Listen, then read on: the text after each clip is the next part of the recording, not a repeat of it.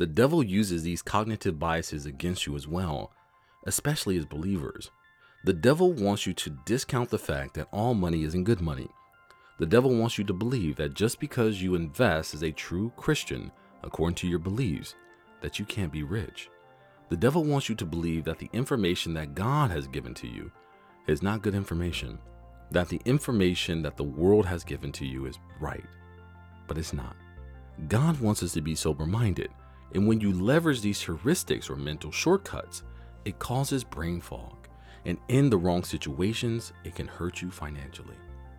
As I said in the last episode, we all suffer to some degree from these biases, but it is in the recognition that we can work to reduce the risk. As Christians, we were taught to be good stewards over our tithing and giving to the less fortunate. But when it came to our own personal finances and investments, we are clueless on what the Bible says.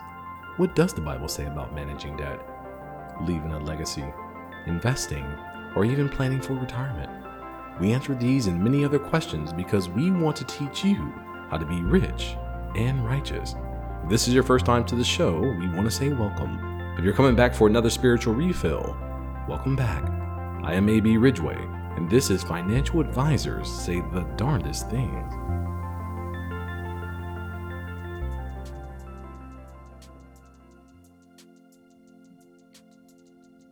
Welcome back. I am AB Ridgeway, aka Mr. Christian Finance, the host of Financial Advisors Say the Darndest Things, and my mom's favorite Christian financial advisor.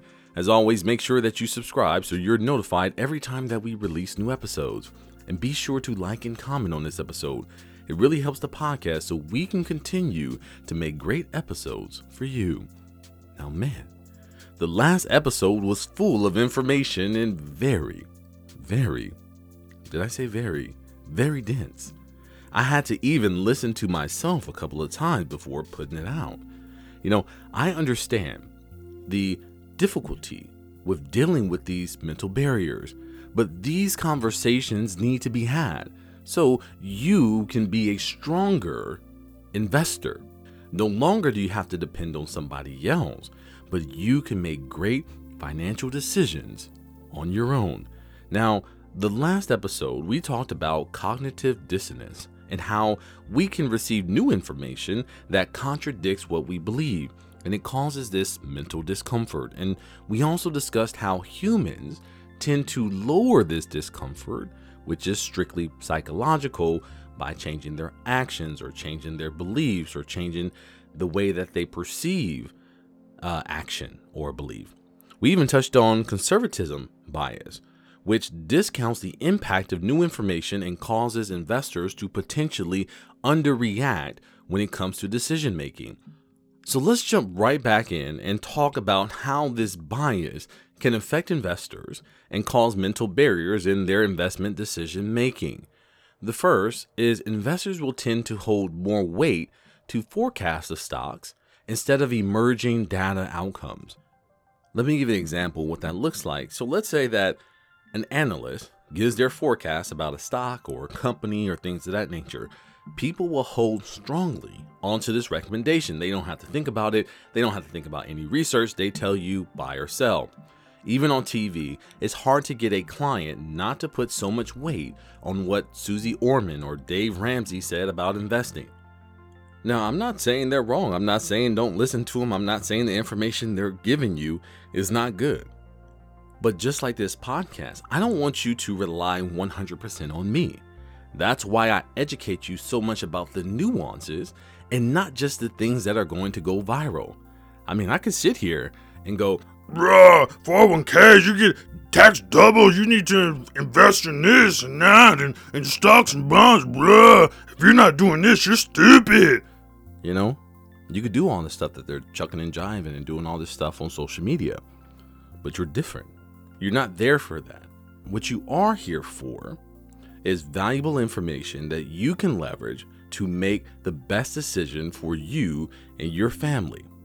Now, number two, there may be a new product release like a new iPhone that has a mega battery that lasts, let's say, a lifetime on one charge, and this will revolutionize the industry.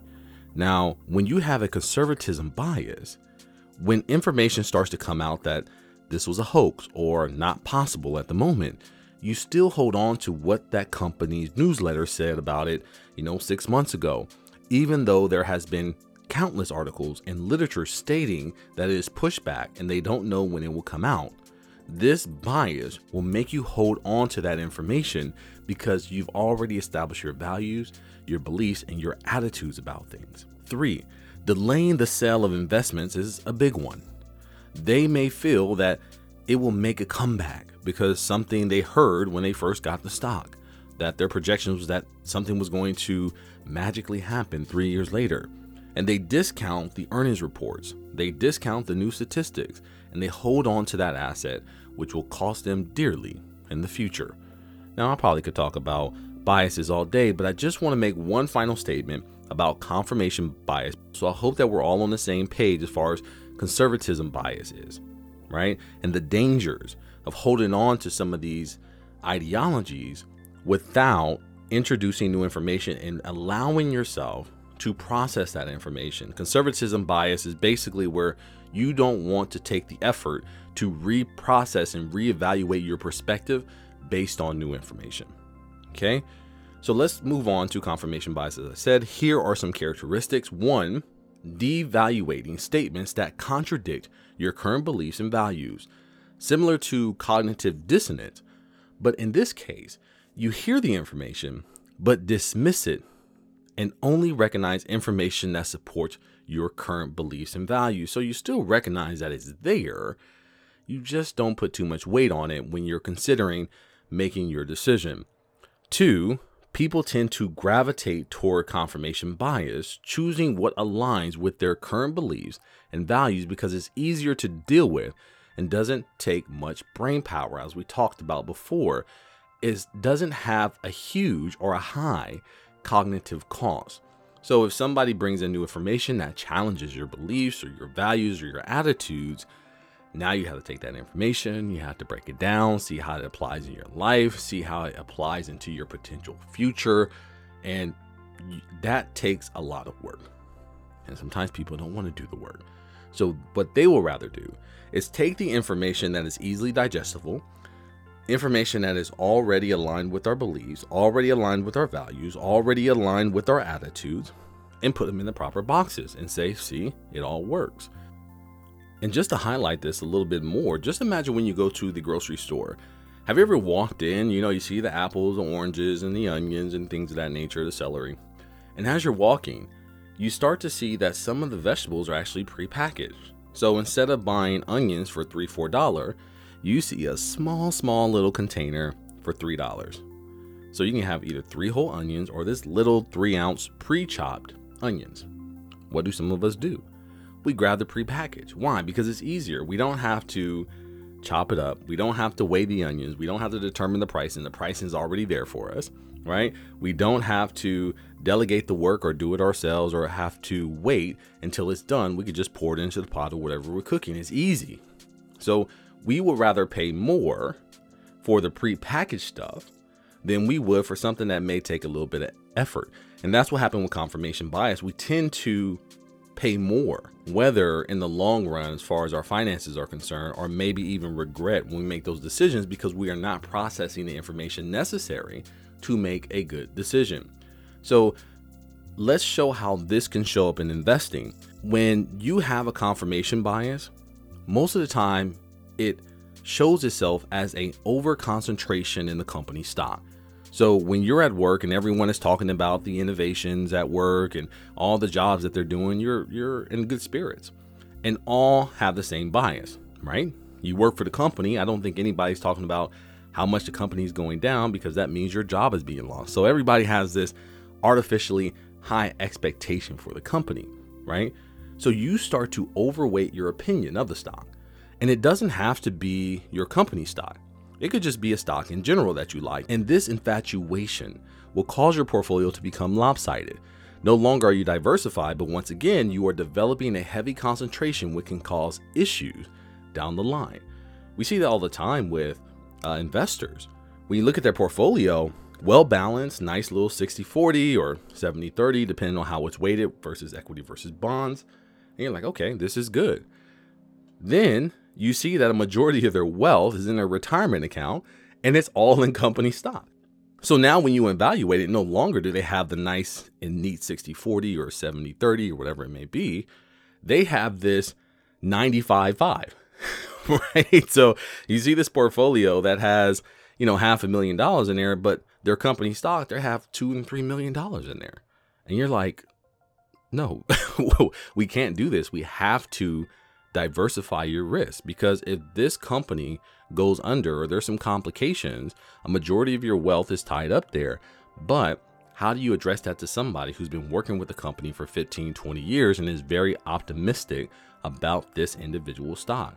And like I said, this same type of mentality transfers outside of companies. And we see people falling in love. And this is not a solicitation, but companies like, you know, Apple, companies like Amazon, you know, companies like Tesla, things of that nature, people are drawn to them and they end up being over concentrated, which causes a lot more problems down the way, especially when we're in markets like this, where you can see the drag. Target was down, I think it was nearly 30% or something like that. I don't don't necessarily quote me about that, but it definitely was a drag on the the earning.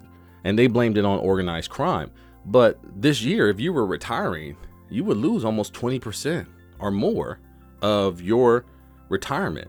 So either you have to wait longer to retire, or you're going to have to realize that you just lost one out of every five years that you've worked as far as income is concerned. Is your choice, right? So, the overarching problem with these biases in general is that they are hard to see in ourselves, and they can be so strong that even when objective details come out, once again, you will overlook them or discount their impact in your investment decisions. And the other problem is that when details come out that support your thoughts, you will highlight them as confirmation that you're right and tend to overweight that significance. So, the easy way to remember this is people believe what they want to believe and ignore the rest. I'm gonna say that again. People believe what they want to believe and ignore the rest. No matter how much you yell, no matter how much logic you put into the decision making, they are going to believe what they want to believe. So the only way you really can get to them is to reframe the information in a way that they can understand it and mirror them, align your thoughts with their thoughts, and guide them to the new information. Because if it's too contradictory, they're not going to accept it. They're going to just discount it. and they're going to go about their merry way, right? So the dangers to investors with this mentality of confirmation bias is that they tend to ignore the downside risk.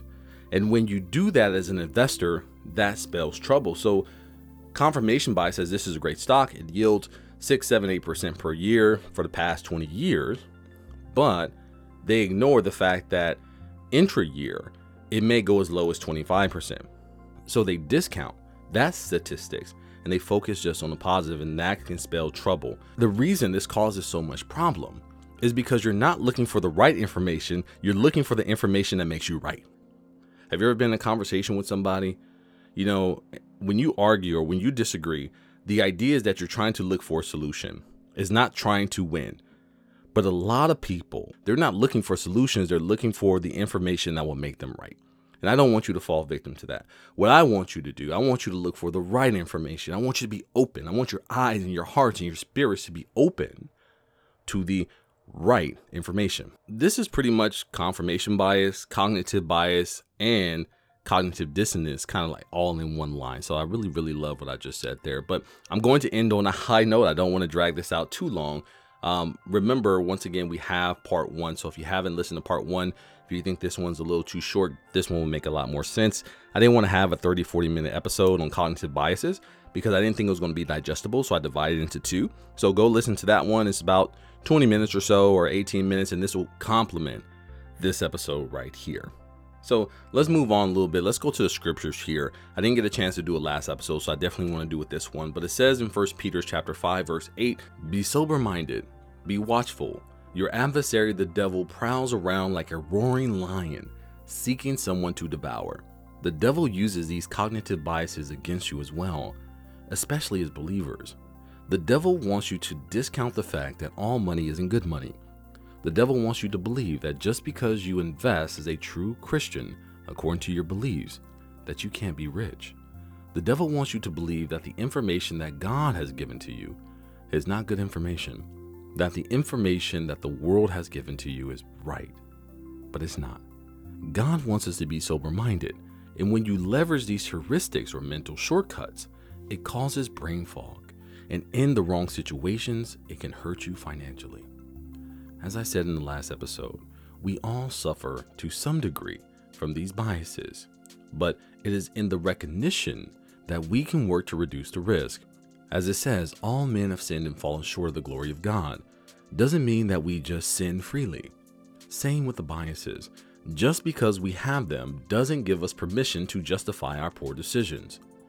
So let me tell you this if you stick with your core beliefs and values, you'll be able to recognize good and bad information because God has given you a spirit of discernment. Don't take new information just because it's easy. You've been programmed your whole life about how the world works, how finances work, and God is trying to open up your heart. So he needs you to be able to drop some of these mental barriers to embrace his word and his guiding spirit and no longer holding yourself back by what the world wants you because the world is very deceptive. The world does not want you to be rich and righteous. The world wants you to think that money is evil, but God wants you to prosper. God wants you to manage your family. God wants you to have those family meetings. God wants you to embrace your loved ones. He doesn't want money to separate you, He wants money to bring you together. And I want to help. So if we can recognize this in ourselves when we read things in the scriptures about money and how it can help you grow your family and bring you prosperity in your life, then we listen instead of shutting down and letting the world tell us that in order to be pious, we must have poverty, that we must be poor, that we must have nothing if we're truly going to follow God. But it's not about having no resources because the kingdom of God needs your resources. What it's about is understanding what you're doing it for. You're not doing it for the riches. You're not doing it for the houses. You're not doing it for the cars. You are doing it for God and His people. And when you work, you deserve those resources so you can continue to be the best steward that God has anointed you to be. And this is exactly why I have this podcast. So I want to applaud you for making it through this episode. Hopefully, you listen to it again and again and get more out of it because knowledge is power. Don't let something good pass you because you have to work a little bit harder to get it. This is a very difficult episode, but I want you to have the knowledge. I want you to get better. I am somebody here who wants to warn you of the challenges so you can face them head on. You got this. I believe in you. And in closing, now that you are aware of these biases, you can work at overcoming them and becoming a stronger, more rational investor. Well, I hope that you've been blessed. If you've enjoyed this episode, be sure to like, to comment, and to share wherever you listen to your podcast. Also, if you're not subscribed to our podcast, go to our website at www.abrwealthmanagement.com backslash podcast. The link will be in the description below and join our family. And as a thank you, we have a free gift for you. And if you need help building your financial plan, information to speak with us will be given right after the show. I am AB Ridgeway, Mr. Christian Finance himself, and I'll see you on the other side of your blessing. I hope that you've been blessed. As always, this episode was created by AB Ridgeway, owner of AB Ridgeway Wealth Management, a virtual and in person fee only advisor that believes that financial advice should have God in it. If you need help figuring out your finances, feel free to reach out to us at 337 414 3686 or visit our website at www.abrwealthmanagement.com and schedule a free consultation. New episodes are available every Friday, so be sure to subscribe. You can also listen to our podcast on your favorite platforms Amazon Music, Spotify, Google Podcasts, Apple Podcasts, and more. Or simply visit our website and join our family. I am AB Ridgeway, and I'll see you on the other side of your blessing. Elijah Ridgeway is an investment advisor representative and owner of AB Ridgeway Wealth Management, LLC, a registered investment advisor which produces a podcast show and makes it available on its website and through other distribution channels. Elijah Ridgeway and any guests on the podcast are providing their own views and opinion are not necessarily the views and opinions of AB Ridgeway Wealth Management. Nothing on the podcast should be construed as solicitation or offer or recommendation to buy or sell any specific security. Investment advisory services are only provided to investors who become AB Ridgeway Wealth Management client pursuant to a written investment management agreement. Clients of AB Ridgeway Wealth Management may hold positions in securities discussed in the podcast Past performance is no guarantee of future results. All investments involve risk and may lose money. Financial advisors say the Darndest Thing podcast is for informational purposes only and should not be relied on for any investment decisions. Instead, please consult a financial advisor, accountant, attorney, and or conduct your own due diligence.